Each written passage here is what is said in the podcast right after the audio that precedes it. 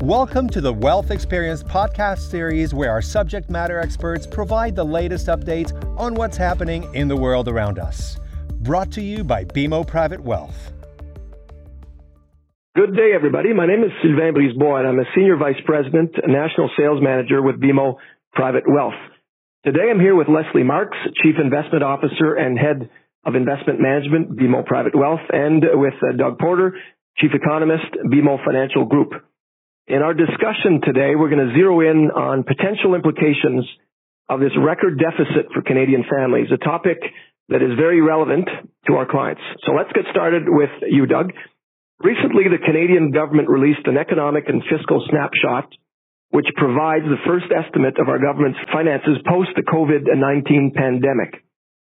What for you were the most important insights from this snapshot, and by extension, were any major surprises revealed? It was that big deficit number that you suggested early on. $343 billion, or more than 15% of GDP, is just, simply off the charts, literally, in terms of historical perspective. And it was almost $100 billion larger than what the conventional wisdom had been where we were headed for the deficit going into to the statement. Now, I will point out that about half of that overshoot, about $50 billion, is extra spending the government believes it's going to have to put towards the wage subsidy, which has really only just now begun to gear up in a significant way. And they've also, it seems like they've left a little bit of downside risk in case the economy surprises, is weaker than expected, and revenues are weaker than expected. So I think one of the main points here is that the government is not through supporting the economy. They've still got they've left some money aside.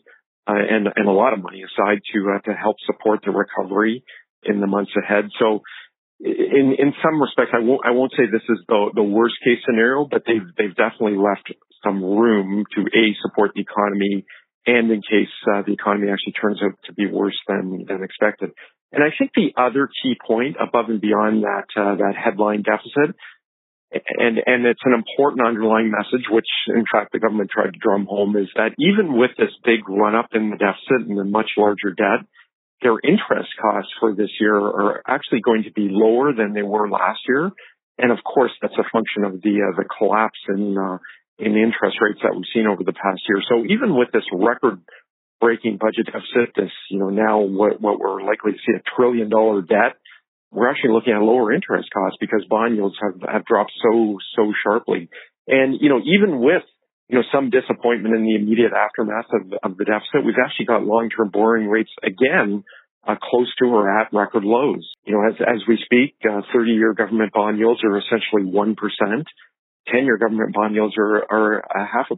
And what we've seen is the government begin to tilt its borrowings more into that long end of the curve. So in other words, they're now borrowing more for 30 years, 10 years. They're essentially locking in these very low interest rates. I know a lot of folks are concerned that, we've got low interest rates now, but what about in the future? Well, if the government locks in their borrowing costs for 10 or 30 years, we're really not going to have to be that concerned about a back up in interest rates in the coming years. Okay, so that's really got good Canadian context. If I can ask your opinion on how this fiscal situation compares with other countries around the world. I'm assuming it's a relative conversation that we should be having between countries. That's definitely the case. I mean, we are not isolated by any means. We've essentially seen almost every major government in the world step up and take very aggressive actions. Canada's actually, we're close to the middle of the pack, maybe a little bit above the middle of the pack in terms of how aggressive we've been, but there have been other countries that have actually done even more. I've seen their deficits rise by even more. And I think that when all the dust settles, when all is said and done on 2020, we're going to find almost every major economy in the world spent a roughly similar amount, that their deficits rose by roughly a similar amount. I think we're going to find a lot of countries with budget deficits of 15, even 20% of GDP when all this is said and done. And, of course, Canada did come into this in relatively good shape. I wouldn't say pristine, but compared to most other major economies, we were in somewhat better shape. It is true that we're one of the few that have been downgraded, and only one ratings agency downgraded us. But I would put that more down to the fact that, we came into it towards the lower end of the AAA-rated countries, and there are not many of them, by the way. So, you know, even a mild downturn in finances over the next year might have put that AAA rating at risk in the eyes of that ratings agency. So I actually don't believe that that Canada really suffers in comparison to other major economies. And finally, just to cite one example, I believe the U.S. is going to end up with a budget deficit of over $4 trillion this year, and that's going to be close to 20% of GDP, so much larger than Canada's deficit this year. Very good. I will come back to our neighbors to the south in a second. But in the meantime, Finance Minister Monod announced this unprecedented deficit. The natural question, I suppose, is how will the government fund that? Are we setting ourselves up for higher taxes in the future? And I think that's an interesting question for the audience. What areas are most likely to be targeted if we do, in fact, head to higher taxes? Yeah, now we're really getting into the meat of the discussion. How do we actually pay for these enormous deficits? And, you know, all along I've said that what's going to, quote, pay for this is a temporary, hopefully temporary, rise in the debt-to-GDP ratio. If we break down the argument for higher taxes into an economic and a political one, from an economic standpoint, I think there's no argument whatsoever for higher taxes. What we need is an economic recovery above all else. Even a substantial increase in taxes is not going to come close to bringing down this deficit in a meaningful way. And just to put it in a perspective, you know, some people have talked about a wealth tax of, you know, 1 to 2% on say wealth of above $20 million or so. That's one proposal that's being bandied about by some groups. Well, that proposal, according to the Parliamentary Budget Office, would raise about $10 billion a year. To put in perspective, the CERB is costing us more than $10 billion a month. So, you know, the bottom line is even a substantial increase in a wealth tax, or a new wealth tax, I should say, is barely going to make a dent in the deficit. What we need is an economic recovery, and tax increases and true spending cuts are not going to help that recovery in any way, shape, or form. And the final word I'll say on that, in terms of the economic argument, is Canada already has relatively high personal marginal tax rates. It has relatively high corporate tax rates now, with the U.S. rate coming down so much. So I think the argument for higher taxes in Canada, economic argument, is incredibly thin. Now, the second part of that is there's a political aspect of this, of course, and there it's a different story.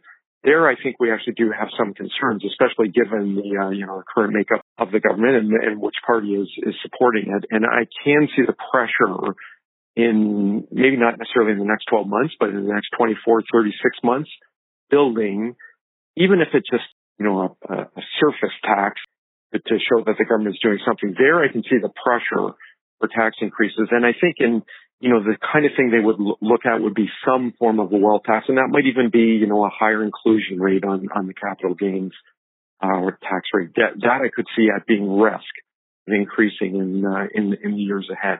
The other potential, and we'll get into this in a minute, I suspect, is that if U.S. corporate rates start going up, I could see the government of Canada considering a higher corporate rate, or at least a targeted increase in corporate rates. Is it possible that even the high-end personal marginal tax rate could ultimately go up? Yes, I could see it at extremely high incomes. I could see the government taking a look at that. But again, I would stress that in some provinces we already have one of the highest personal marginal rates in the world already. You know, for instance, in Ontario it's over 53.5%, one of the highest in the world, and it kicks in at a relatively low income compared to other countries. So. Again, I would just stress, I think the economic argument is incredibly weak, and the revenue payback would be very, very moderate. Job number one is getting the economic recovery going. That's what's going to bring the deficit down and, you know, turn revenues around. Okay, very good, Doug. Maybe one more for you before we get to Leslie. And the notion of our neighbors to the south has come up here. They're entering an election campaign, or maybe they have entered in the election campaign already, and they face similar issues with fiscal support required to due to the COVID-19 pandemic. It appears, at least in the latest polls, that Joe Biden is leading so far. If he wins the election, how do you expect tax policy to change in the U.S.? And you've touched on this. Could that impact, in fact, the policy in Canada? Yeah, and I think the short answer is yes. It is amazing how the polls have turned in the last couple months. You know, we've gone from, you know, looking like it was President Trump's election to lose, to now Biden has got a very strong lead. And in fact, the polls have turned so relentlessly that now it, Wall Street is assuming that the Democrats are going to have a clean sweep here and that they'll also take the Senate. And realistically, it is the Senate that is the real prize here. And that's ultimately what I believe will drive tax policy. If the Democrats don't take the Senate, then I don't think we would actually end up seeing very substantial changes in tax policy. But assuming the Dems do take the Senate, then I think we're going to essentially see a reversal or almost a complete reversal of the tax cuts of 2018. So in other words, I think corporate rates in the U.S. would go back up. I think top personal marginal rates would also go higher. And frankly, for Canada, that would give Ottawa a bit of cover to somewhat bump up, especially the corporate rate, but also possibly the top marginal rate as well. Again, I know it's the third time we've said this. I don't think from an economic standpoint it makes any sense, but a political risks that we could see some upward pressure on taxes. By the way, the other key result I think of a clean sweep of the Democrats winning is I think we'd still end up with facing some pretty serious protectionist forces. Historically, the Democrats have actually been the protectionist party in Washington. And, even though I think relations overall would probably be a little less frosty between Canada and the U.S., I do believe we'd still be dealing with a protectionist USA even in the result of a Biden win.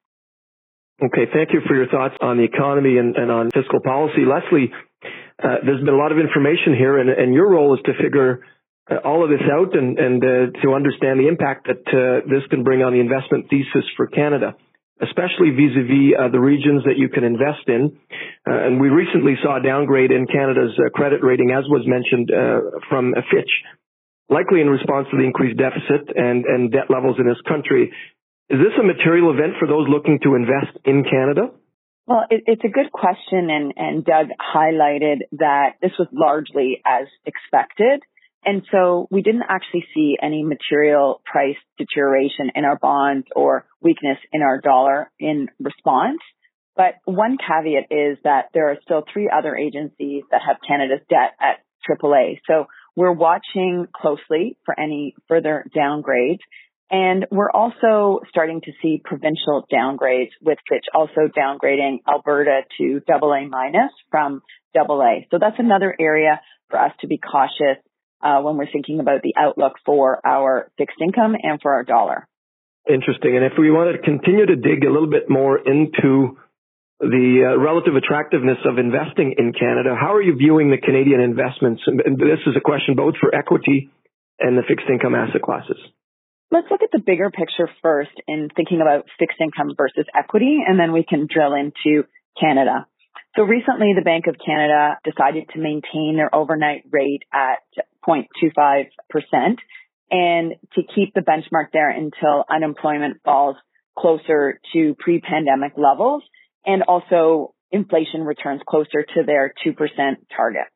So this forward guidance suggests to us that rates won't rise until, well, based on their forecast, until after 2022. So the Bank of Canada is clearly committed to staying the course and doing whatever it takes to help Canadians emerge from this COVID-19 related downturn. So because of this, we would conclude that short-term rates are expected to remain low. In addition, with quantitative easing or bond purchases, the government is also trying to maintain rates at these low levels across the yield curve. So this really makes fixed income investments generally less attractive. There's a commonly used acronym called TINA, T-I-N-A, which stands for there is no alternative. And this implies that there is no better investment alternative than equities because of such low interest rates. Now, of course, we don't believe this is a sound thesis for owning stocks, and we would focus more on the fundamental attributes of equities. So I wanted to highlight today three reasons why equities are more attractive than bonds from a fundamental perspective. The first is that equities, of course, benefit from a low interest rate environment. Of course, equities have more risk, but lower interest rates impact both the multiple that you would be willing to pay for stocks, so the price to earnings multiple, but also for companies, their ability to borrow at lower rates also can be helpful to their outlook. In addition, today, the S&P TSX specifically is yielding over 3%, and this compares with a 30-year bond yield of 1%.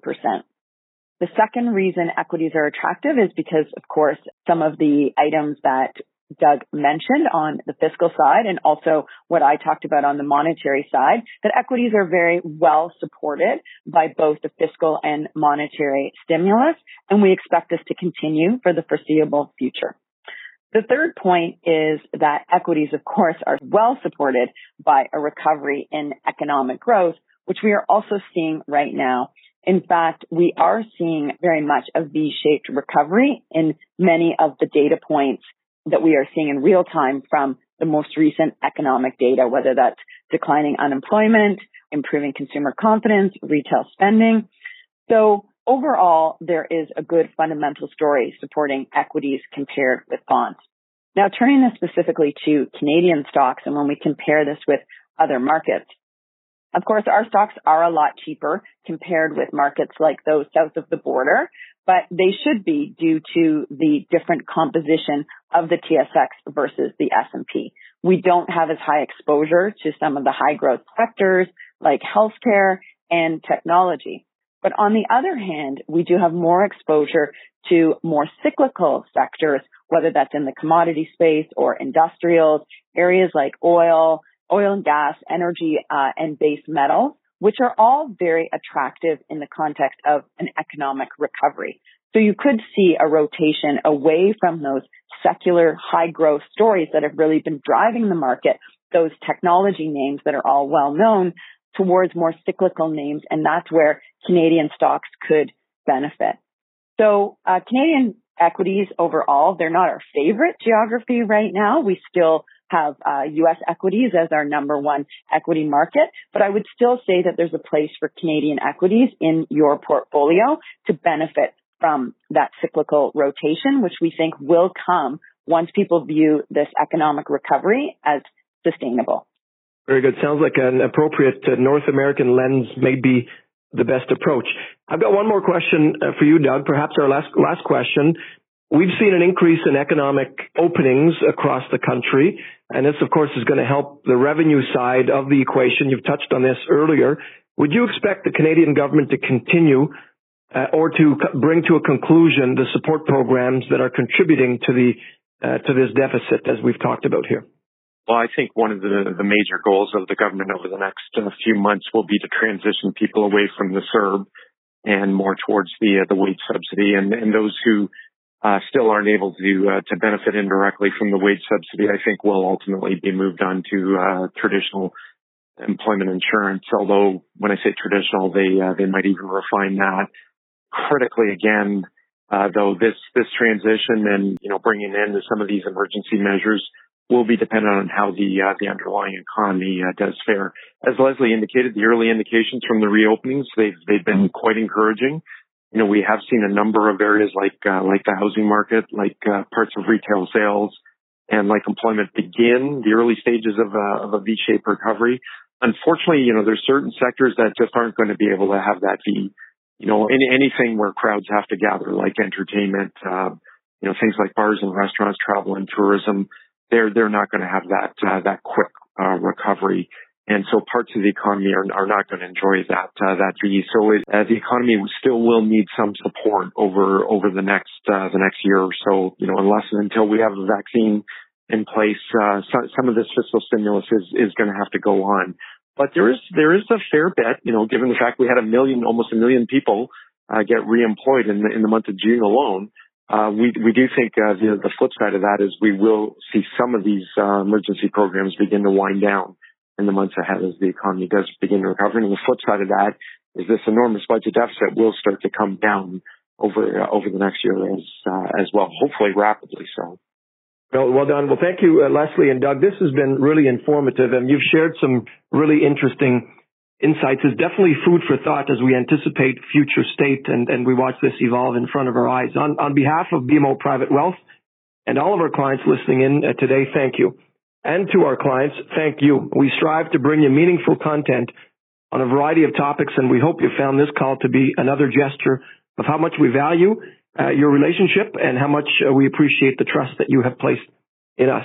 To everybody, stay well, take care of yourselves, and good luck in these economic times. Thanks and have a great day. This podcast series has been brought to you by BMO Private Wealth. Please join us again.